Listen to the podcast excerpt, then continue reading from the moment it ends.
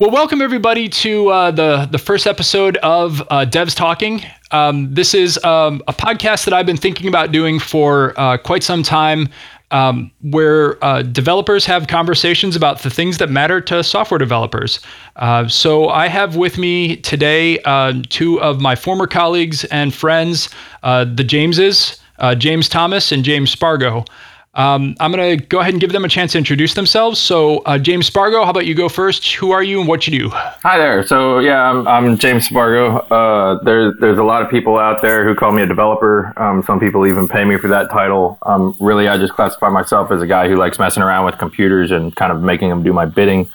Um, I uh, uh, I work really hard at being really lazy um, and like trying to automate anything and everything, but do it in a way that um, the next person who comes behind me, which is usually myself, um, can understand what the heck's going on.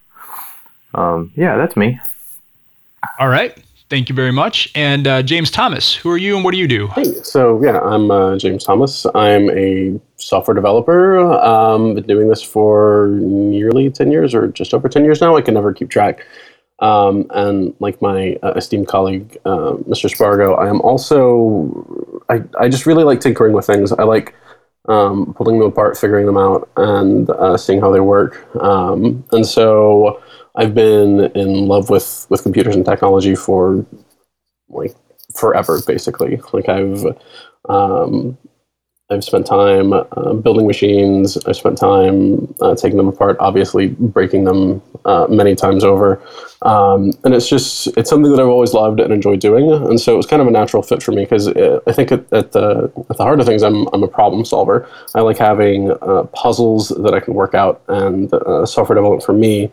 Um, provides a steady stream of puzzles and puzzling things and things that I can figure out.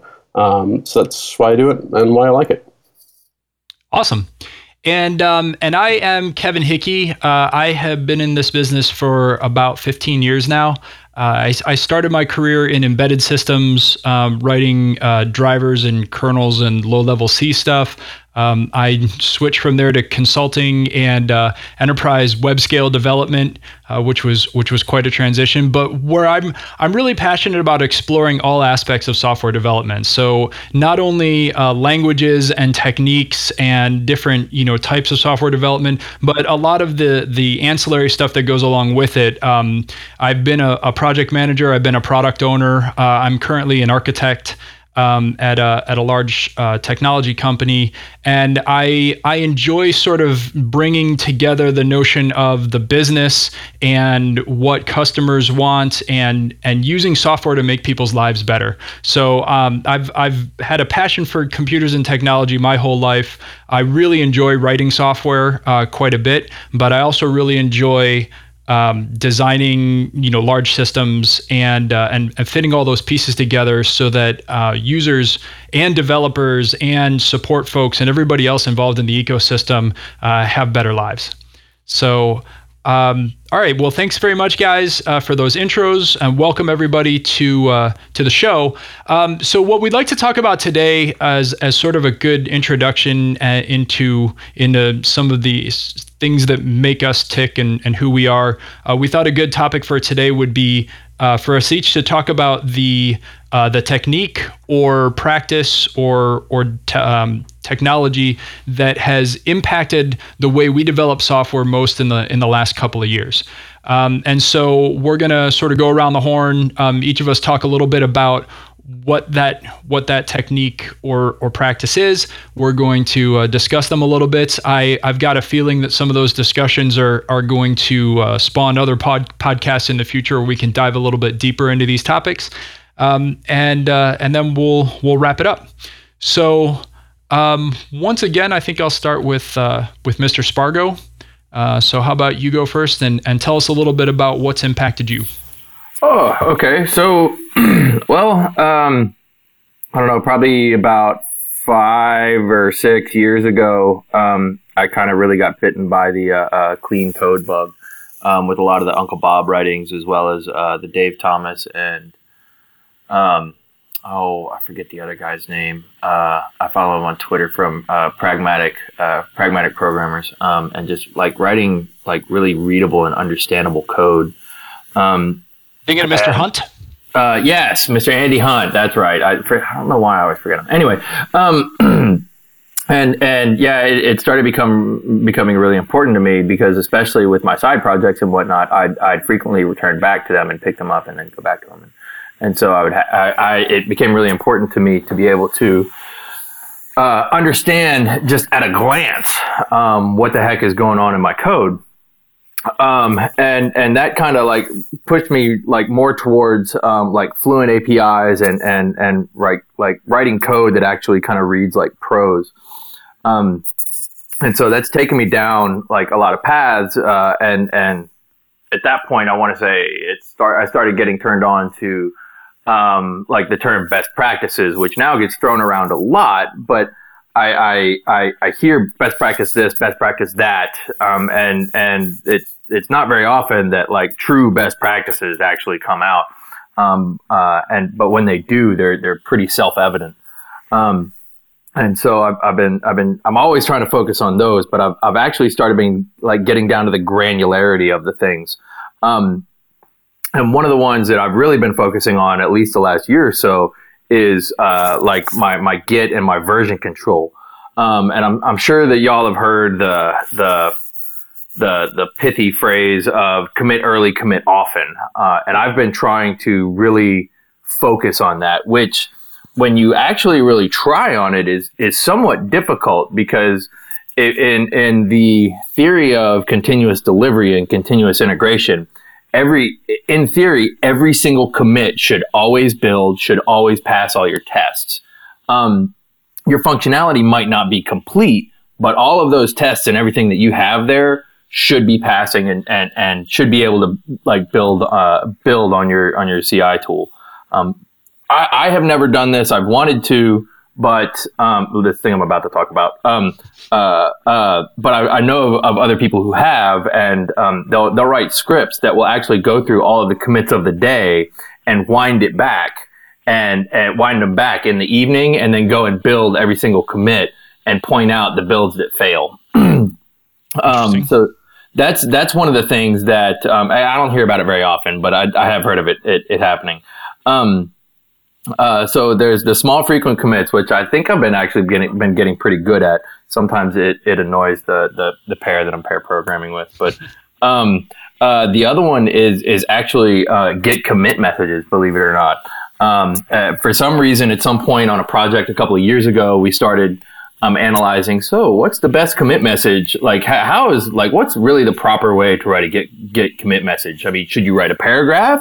Should you write tweak the file? Um, uh, and and things along that line. And so I started digging around, and and what I found was while the documentation does while the Git documentation doesn't necessarily specify how to write a, a commit message, if um, I, I did find some threads where they were pointing to the the Git community that's actually developing Git, and and the style that they use is is present tense imperative. So okay, uh, so I started dropping things like ing, like adding this functionality, and I'll just put add, and and it actually makes a lot of sense to me anyway. So if you go back and and read your uh, Git commit history, um, which it is when you're looking back through stuff, it's really important to keep that stuff clean. Uh, but if you go looking at your Git commit history, like each each commit is kind of like a command where you're actually adding stuff um, and adding each little layer of functionality. And when you keep your commit small um, and frequent, those commit messages are also small.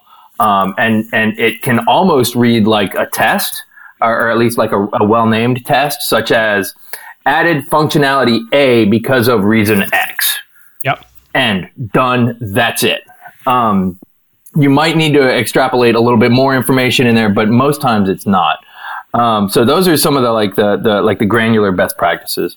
Um, uh, a couple of the other ones that I, have I've actually been getting into over the last couple of years, uh, Docker has really opened up some really interesting possibilities, uh, especially because a lot of my side projects, which I usually just do to like make my life easier in some form, um, but it, the the Docker aspect makes it really nice to Um, you can package it up in, in a really nice, neat little container and put it out there, and then that's your deployable. And then the only dependency you now have is Docker. You don't need you don't need a, a uh, you, you don't need a Java runtime environment. You don't need a connection to this. You don't need a connection to that. All you need is freaking the Docker engine. Um, so that that's really opened up a lot of possibilities. I'm, I'm really enjoying playing around with that. Um, but beyond that, it's uh, uh, the infrastructure is code stuff, and actually just trying to automate everything and and kind of codify everything so that you can actually put it under VCS and and make it to where um, your repositories are like buildable and runnable and and everything. You might have to specify like um, some requirements such as hey, it requires uh, the the the JDK eight, um, yeah. node, node this that or the other, and and a database. Um, but beyond that, like you, you commit it, you check it out, and it's it's running, um, and then you can just point it at, at a CI tool um, or the CI tool that I guess is configured in your in your source code, um, and it's just up and running. And um, uh, yeah, like like like I think I, like I mentioned in my my introduction, um, I I write software to like make life easier. Um, yep. Usually my own, um, but uh, and yeah, I'd, I'd say those those are probably the biggest things that that have uh, have have been impacting me or interesting me over the past, eh, you know, six months, couple years. Okay. So there's a there's a lot in there. There's a lot to unpack. I think that uh, oh, there's yeah. definitely a, a right. whole uh, there's a whole podcast coming up on Docker because um, I have some I have some strongly mixed feelings about it, um, and I don't really want to dive into too much of that right now. I do want to ask you something about Git um, and sure. and Git and really small commits. Is yep. I've I've tried to use that technique before, and especially in a sort of a continuous delivery environment when I want to commit really frequently, but before I have a piece of functionality that's ready to go out the door, and I I don't necessarily want to uh, put feature toggles around everything because that can be tedious and and uh, and and whatnot. Uh, have you considered doing things, especially because Git makes branching so easy, doing things in you know small column story branches or mini feature branches, and you know, and being able to do your frequent commits there, and then merge that to the main line when something more bigger is done, or do you feel like that's that's not worth it? Um. Okay, so to to sorry, buddy, you're gonna get the typical consultant answer. Fair enough. It, it depends. It depends. um, uh, so in, in, in general, um, I I kind of detest branches. Um, okay. Uh, and and it's not like their theory or their concept or anything. It's I, I think it's the fact that like ninety nine point nine nine nine percent of the people out there use them wrong um, or use them poorly. Sh- I, I, should say, not not necessarily wrong, but use them poorly. And I, I'm included in that 99%. So I mean, I'm I'm not above anybody else. Um, uh, I, I, think in in some cases, yeah, it can definitely depend. But I also think you can attack your problem in such a way that you can add unfinished functionality without actually exposing anything um, that uh, like out there. Such as, I mean, if you're writing a service layer, then um, like disable the disable the endpoint or don't write the endpoint piece. Write write the underlying pieces that are there, um, so that there's nothing actually exposed outside of your application, but the functionality is actually still in your compiled binary. Um, and there's other ways that you can do that on the front end as well. Um, uh, so that that's probably one way that I would approach it. Um, yes, definitely slicing off a branch um, is another way to do it. Although that also has overhead because your main trunk is is gonna um, keep moving forward while your branch is sitting there getting stale um, with without a lot of like interaction or, or help. Um, right. and and eventually it's going to make it painful to actually merge back in. Um, and um, and and that's I, I, don't know that on, on the topic of branches, one of I don't know. I guess the reason that I, I am not a big fan of branches is because um, I find that uh, there's there's frequently a lot of struggle um, merging them back in, even really short-lived branches, like yep. the branches branches that just live a day. And and I kind of um, enjoy the um, the phrase that if if you're fighting with your tools, you're using your tools improperly. Um, and that's what I see people doing a lot with branches is um, when when things move and you got to mer- get them merged back in, um, they end up fighting with their tool and either wasting a lot of time trying to get the code in where they liked it, or they end up getting it in and and they've lost some piece of functionality or something's just not quite right, right. Um, and it ends up screwing them up more than it does helping them. All right, fair enough. Um, okay, great. Uh, James, do you have any James Thomas? do you have any anything you want to toss in or add on uh, onto uh, getting small branches or any of the clean code stuff that uh, Mr. Spargo has been talking about? Um, one thing that I just kind of was kicking around because um, I've been playing around with uh, Git hooks lately. Um, because yeah, I've, I've had experiences in, in a lot of different places where uh, where we practice either like pure trunk based um, development where everybody is always committing on master 100% of the time versus other places where we've done feature branches um, that ideally will live very very short amount of time and then um, do those mer- or merges those back into to master whenever it's it's good to go. And I'm not sure which I truly prefer because they both have different pluses and minuses. I mean, the the biggest negative on doing things in, in a separate branch, of course, is that um, dealing with merge conflicts is a is a huge pain. So I was kind of kicking around the idea of in that kind of environment, maybe having um, know, creating a hook that says anytime you do a commit it should also do a pull rebase from like master to get the the latest. Um, that way, you're kind of constantly keeping up with what is going on in master, and you're you're making sure that your branch doesn't get too stale. Um, yeah, just kind of something I was kicking around because um, I think in that environment I, I would be okay with having feature branches. It's just the the stale factor is always the thing that, that bugs me the most. Yeah, the team I'm on today uh, uses the uh, uses pull requests uh, pretty liberally. So we we and, and when you're using the pull request mechanism in Git, you're almost obligated to create a branch to create a PR off of. Um, and so what what we've been doing is, and and part of that comes from you. Know, we we do we do code reviews, which whole other topic that that's probably not worth getting into right now. But the the merits of sort of pair programming in real time reviewing versus um, post story code reviews and the ups and downs of those. But if you're in an environment where uh, code reviews are are sort of part of the development process. Um, Git pull requests are actually kind of a, a, really nice GitHub's got a really nice interface for reviewing the code in, in that context. But at the same, but to to both James's points, uh, we we do spend um, a non-trivial, not a lot of time, but a non-trivial amount of time handling uh, merge conflicts at the ends of at the ends of stories. And so, um, you know, I think it's it's once again one of those where there's there's there's ups and downs and and and uh, it depends. All right. Well, thanks a lot. Um, we're going to move on from here to uh, James Thomas. And uh, so, what is um, the the thing that's impacted your development the most in the last couple of years? Okay. Yeah. So for mine, um, mine has definitely been uh, far more fundamental um, in that it's it's really uh, test-driven development and and to a wider degree, just doing uh, actual, real automated testing. Um, so for most of my career, I, I, spent it at one one place, and it was the first job I had right out of college. And it was not an organization that practiced uh, automated testing uh, really hardly at all. Um, we had a little bit of front end UI tests, you know, fully functional um, whole stack tests, but unit testing was not something that was practiced, um, nor were any level of integration tests. And so uh, I was in a somewhat unique perspective uh, in that I learned about all these things in college. I had a, a fantastic uh, professor who spent time um, being an agile consultant and then taught classes at my school because that's where he got his PhD and he just liked the liked the place.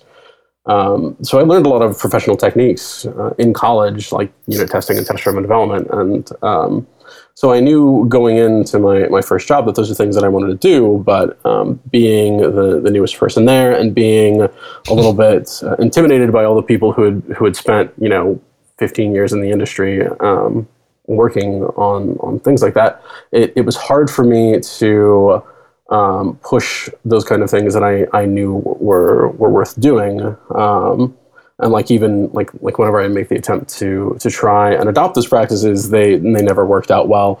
Um, some of it was just pushback from the team, but you know I probably didn't didn't implement it the best way that I could either. So uh, once I um, finally left that that company and moved on to my current position, um, that was when I, I joined an organization that actually uh, cared a great deal about automated testing and, and using that as, uh, as a means of driving um, quality and, and dependable releases. And since then, like it's been, it's it's night and day. It is it is um, certainly the the biggest single thing that's that's changed the way that I, I deliver software now. Um, and like there there are things about test driven development that I I kind of didn't really fully get until after um, having a lot of time to think about it and actually practice it. But one of the things that test driven development does for me is that it really reinforces um, that I should be writing software from the perspective of the thing that's going to use it, be it you know a, a you know, a customer, an API consumer, something. Um, but writing my code in such a way that it that it makes uh, sense for them, that it's easy for for them to use. Um, and, and furthermore, if you write from that perspective, it makes it harder, not impossible, but uh, at least in my case, it's been harder for me to write code that I don't need, code that I end up throwing away, um, because I'm focused exclusively on what the needs are of the client, of the of the consumer of my code. Um, and so that has also been tremendously transformative. It's it's helped me trim down the amount of code that I write to focusing specifically on on what I need to satisfy the, the needs of my of my client and my user. Um, so that for me has definitely been the the biggest single um, single thing that that's that's changed the way that I, I do my job. Okay, so um, sort of to, to to play the the little bit of a, a I guess devil's advocate or the the biggest pushback that I've heard when I've when I've tried to introduce automated testing practices and test driven development. A lot of people talk about the fact that spending all that time writing writing tests or or you know slows down development. So you know that's that's all great when you've got all the time in the world to write to write code, but when it's crunch time, we got to get something out the door what are you doing spending all your time doing that? It's it's you know it's not the developer's place to do that. What would you what would you say to those to those people? Yeah so i have a i guess a few different responses to that. One is that for me um, tests uh, in the broadest case for me are living documentation of my my application and what my code is supposed to do. Um, they are the thing that describes in very clear terms what it is that this thing is supposed to do, um, and ideally a little bit of why it it, it, it works that way. Um, so if you don't like writing documentation, I would suggest that maybe you just write more tests instead. Um, and if your tests are are good and well named and clear, um, then that's generally sufficient. Um, now, if you take that approach, of course, there are there are things that you have to, to do, like periodically go in and, and prune your tests. Like your, your tests are code and, and your tests need to be um, refactored and, and, treated the same way as production code. Um, so yeah, there are definitely uh, pluses and minuses there. Um, but um, for me, uh, like the, the biggest reason, aside from not having to, to necessarily write a bunch of documentation, is that my my tests are my safety net. Um, the more tests that you have that validate that your functionality um, is intact, the uh, more fearlessly you can go in and make changes to your application when you need to, and you'll have the confidence that, that you're not going to kill yourself because you you remove some critical functionality that you're not going to notice until until it goes to production. So like that that is the uh, those are the two biggest benefits for me: the the the self documenting nature of of tests and the safety net that you get. Okay. Yeah, when I know when I first adopted uh, test-driven development, and this was was quite some years ago. Um, I read the Pragmatic Programmer. Um, it got me excited, and and I decided to try it out. One of the things that I was really surprised by was the um, how much time I spent writing tests and code, and how little time I spent in the debugger. Um, and and back in those days, I was writing uh, I was I was writing a lot of C, uh, and GDB is is not a fun place to spend your time, um, and so uh, any amount of time that I could get out of that, and later as I as I sort of you know grew into to some of the the, the project management um, techniques that that I'm aware of, uh, that that debugging time saved uh, led to a lot more predictability from the developers. And so, from sort of a you know, a, managers at, at first blush will say that's a lot of that's a lot of time that they're spending doing a doing a you know not development activity. But when you start to have developers that are not spending you know a lot of time debugging which is a highly unpredictable activity and they're and they can predictably know how much time it's going to take to write the test make a pass write the test make a pass for a given type of story you start to get a much better cadence uh, in your development and, and that's a that's a generally a good thing yeah totally yeah um, Mr. Spargo, I think you have uh, you have thoughts on TDD or, or, or automated tests in general. Anything you wanted to add or ask? Can't stand it. No, that, that's that, absolutely not. Um, I, I, yeah, no. Uh, TDD, um, kind of like what I, what I was mentioning earlier, um, kind of changed my life, uh, which is uh, odd. Um, yeah, I, I, I, wholeheartedly agree with a lot of the things that have been said here. Um, uh, yeah, so as, as, as James pointed out, um, yeah, so it's uh, and and going back to your question of hey man, it's crunch time, we got to get stuff out. Um, the the tests are, are your safety net. I mean, that's what gives you the confidence to be able to actually write write those um, or write that code and be able to refactor that code to be able to be more efficient, so you can actually write it and extend it and maintain it and, and add more functionality easily and quickly. and on top of that, you can you can be sure that everything is going to continually pass. So I mean, sure, you might be able to like bang out some code that's going to add just this little bit of functionality. But if you do it without actually writing your tests um, at whatever level, um, you're going to have to, like, in order to get that same level of confidence in the functionality of your application, you're going to have to spend that time doing manual testing, which can be a hell of a lot more time consuming than act, than just running your automated tests.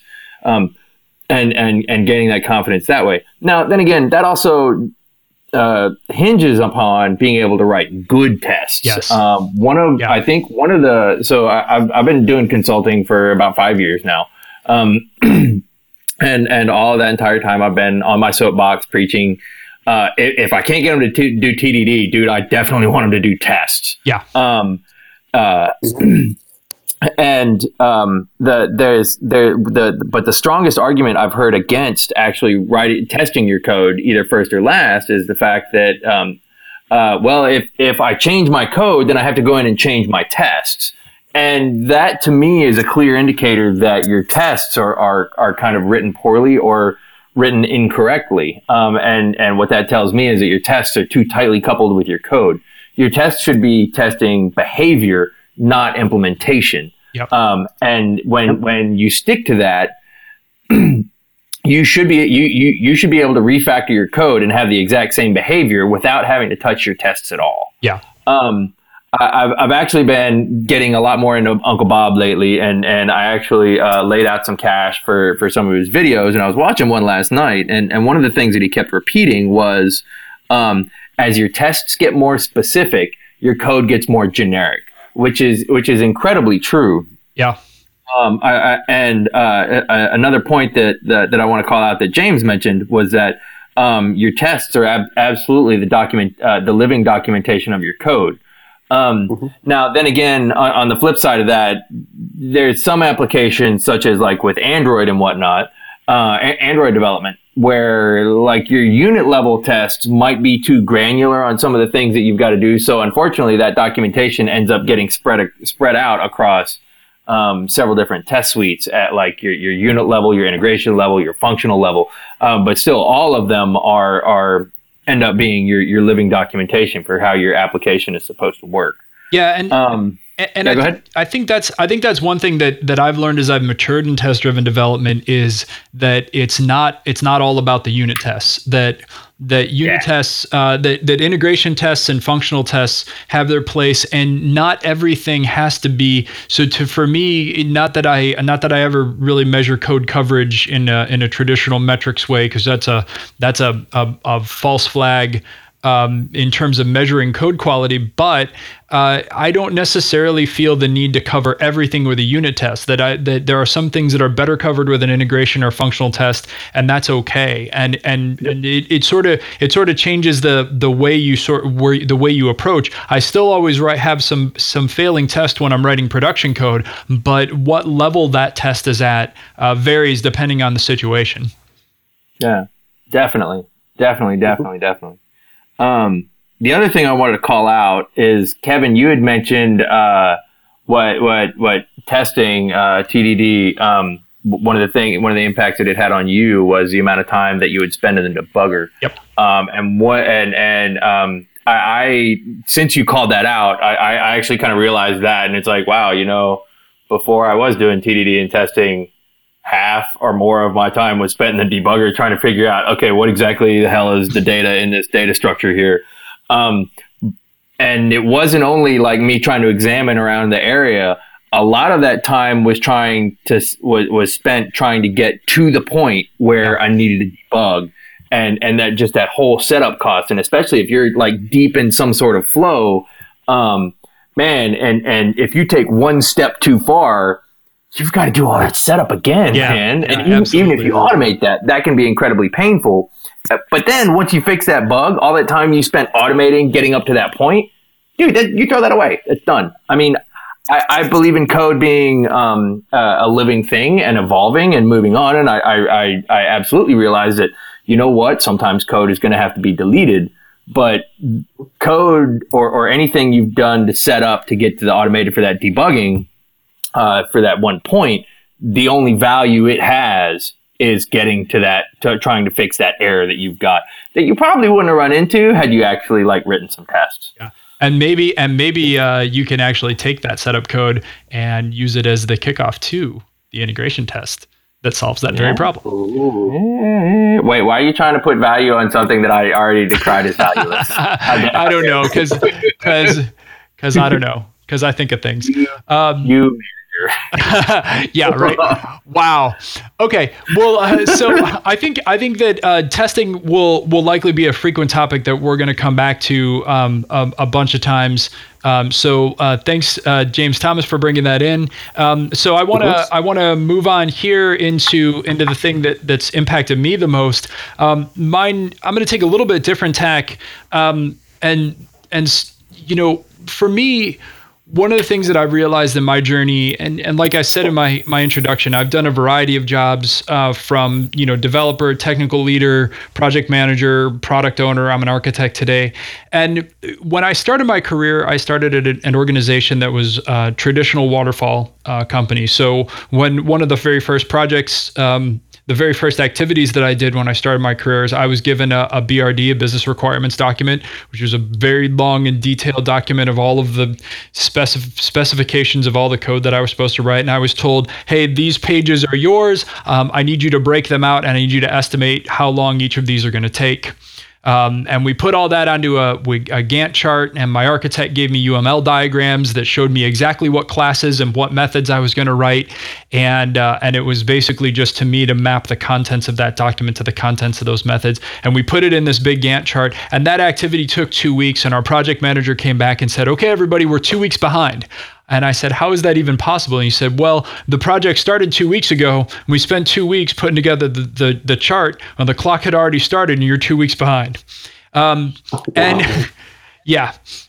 And so um, from that day on, I was I, I, I, was looking for a better way, and uh, and I read the Pragmatic Programmer. Um, I looked into you know agile techniques, and and eventually I found my way to places and and teams where we did things in a more agile way. And what I found is that that people who were were sort of pure agilists uh, rejected all of those things, and it was a glorious time where I didn't have to I didn't have to pre-estimate my whole project, and no one was handing me designs, and and um, you know, and, and we were just sitting down and we were writing code day one, and and I was really happy in that for a while until until I got into some more complicated um, applications and complicated designs, and I started moving into these places where I was trying to manage teams doing that work or design larger interactions, and what I found was this just complete rejection of planning and design was leading us to spend a lot of time spinning our wheels, where we would write some stuff and we would get away, you know, we would we would do two or three sprints worth of work or iterations worth of work,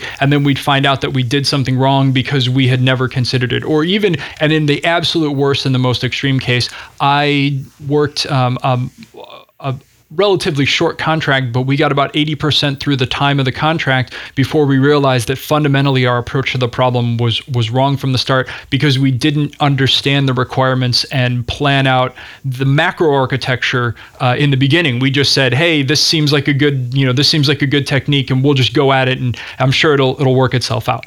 Um, so the thing that's impacted me the most is is really finding the notion of the balance um, in design and planning. That going into developing a piece of software with no plan and no design is just as bad as going into an overly designed and an overly planned and an over waterfall process. And and sort of along with that is is the the process of developing software itself and that cadence. Um, the very same teams that that rejected design and rejected a lot of heavyweight process wanted to do things as completely lightweight as possible. And what we found, what I found was those teams um, lacked both predictability and comfort in their cadence. So while they didn't want to be managed, um, there was also always this tension of we don't know where we are, we don't know where we're going, we don't know if we're anywhere close to it, and eh, it'll probably work out in the end. And and that's a, a really stressful way to live. And so the most successful teams that I've had were teams where we had the right amount of process, the right size of you know size scope stories, the right cadence, the right um, you know, sort of team ceremonies of group estimation and um, iteration planning and being able to accomplish, you know, full stories in a day or two and those kind of things. And we get into this cadence, and when you get into this cadence of success, and you can sort of look at a burn up chart that that shows you know where you are relative to your your next target release. And and granted the lines on that move and and, and you know nothing is set in stone. And you know as, as part of part of the process is the flexibility and that we learn that when you know when scope grows we need to tamp it down. And or when it's when there's not enough we need to bring in the next feature or whatever it is. But working through that balance and and having a team that can move forward and drive toward a goal um, and move forward on a on an agreed upon you know sort of high level design uh, is a is a really really powerful thing and I think it's what separates the the great teams from from the teams that happen to get by um, and so, so for me, I think the the biggest revelation that I had was was that you know I knew for a long time that heavyweight process and big upfront design was bad. What it took me a long time to realize was uh, no upfront design and absolute anarchy was equally bad. Um, and so, and, and, and, you know, and maybe this is just, maybe this is just me projecting. This is what I want to throw to you guys to, to tell me how you feel about it. Cause maybe this is just me projecting value on the roles that I've assumed in the last couple of years as a PM product owner architect. I have to believe that, that I'm doing something of value, but I, I, my observation has been that the teams that get that right are the teams that seem to be more successful. Yeah, no, I I agree. There's definitely um, a balance between um, yeah, doing all your design up front and doing it afterward. And I think the thing that resonated to me the most with what you were talking about is that you don't want to uh, prescribe too much to your team because you want to give them some autonomy, some way of feeling like they're actively participating to to the project as a whole, not not just filling in the the, the blanks that, have been set aside for them. Um, and I think that's that's definitely the key. So if your if your process of, for lack of a better term, your, your process of, of doing a little bit of upfront planning or or doing some spikes to test out some ideas um, involves the whole team, and they all have a good chance at getting their their input heard and, and accounted for, then I think you're going to be in in good shape. Um, yeah, yeah, and and that's definitely the level I like to keep it at. Right, is is give sort of a, a high level concept, um, and and definitely help the development team relate back to the business goals and the and the and the customer problem that they're trying to solve. Right. Um, so so what I feel like is say, hey, this is the ecosystem that you're living in. This is where we fit in that ecosystem. So because of that, here are some of the boundaries that we have to boundaries and constraints that we have to work with within that box. You know, I will. Yeah, I'm I'm happy to let the team do as much or as little of that as they want. And I've had some teams that that do want to do a lot of the upfront exploration themselves, and I've had some other teams, especially less experienced teams, that ask for a little bit more to be given to them. And and you know, I'm I'm happy to to to walk that line. But I completely agree. There are some teams, you know, highly experienced teams. There's there is no value in uh, in ignoring the input of of good people who know what they're doing and that want to contribute. That is the the probably the biggest mistake that that manager types and architecty types make is uh, is they feel like their their opinion is worth more than everybody else's and they ignore everyone else. And that is a that is a huge error on a number of on a number of different levels. Wow, I, I, I think you kind of hit the nail on the head from most of the uh, most of the, the, the architects and, and managers that um, uh, that I have had friction with, um, to to put it politely. Um, and it's not that I, I, I, get that they're super experienced; they've been doing this for a long time. Um, I, I I definitely value their input, but I think a lot of times uh, they they try to interact at too granular a level, um, and at, at, in the same sense that that as developers we've got to keep an eye on like the code that's going on in front of us as well as how it affects the rest of the system. Um, I, am kind of of the opinion that they need to take much more of a like a ten thousand or a hundred thousand foot view as to what's going on, um, and and and pay attention to that. I definitely want their want their contributions and their input but I mean, like, hey, man, let let like give give me in the same sense, give me your requirements that what you like your acceptance criteria that you want me to meet. Yeah. And then let me figure out how to meet them. Yeah. Um, and if it's something that I feel is either um, either risky or questionable or I'm not so sure about, I mean, then I, I might come come to you for guidance, but don't don't try to force something down my throat.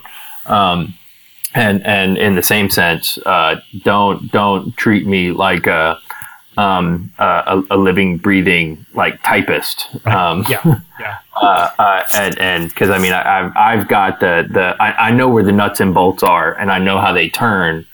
Um, uh, and and it's it it's it's your job to keep me on on on the rails and, and going in the right direction. Um, and and I'll keep that engine engine rolling. Yeah, Though, though I will say, um, you know, just a call out to the uh, to the you know technical management, technical leadership, architect types. Um, this is certainly this is not an excuse to let your skills wane, and there is nothing that builds credibility with your team more than uh, jumping in and sharing some code from time to time, sharing some of the burden of writing it, and and contributing a little bit, or or so I've found. Um, I cannot echo that sentiment enough. You know, yeah, it, totally. it, it can't it can't be your day to day job. That's that's not the right thing to do, and it's and it's not fair. But you know, from from time to time, contributing, making sure to look at the code base, and letting your team know that you understand what it is that they're doing is is extraordinarily valuable, um, and it oh, makes yeah. your life a lot easier. Uh, yep, yep, definitely.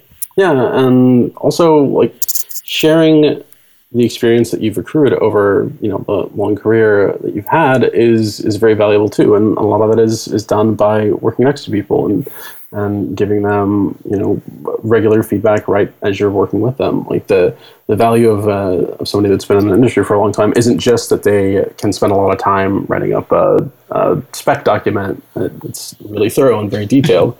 It's also in, in smaller things like just yeah sitting next to somebody and watching how they code and giving them advice Yep. Definitely. Boxes and arrows. It's, where I'm at.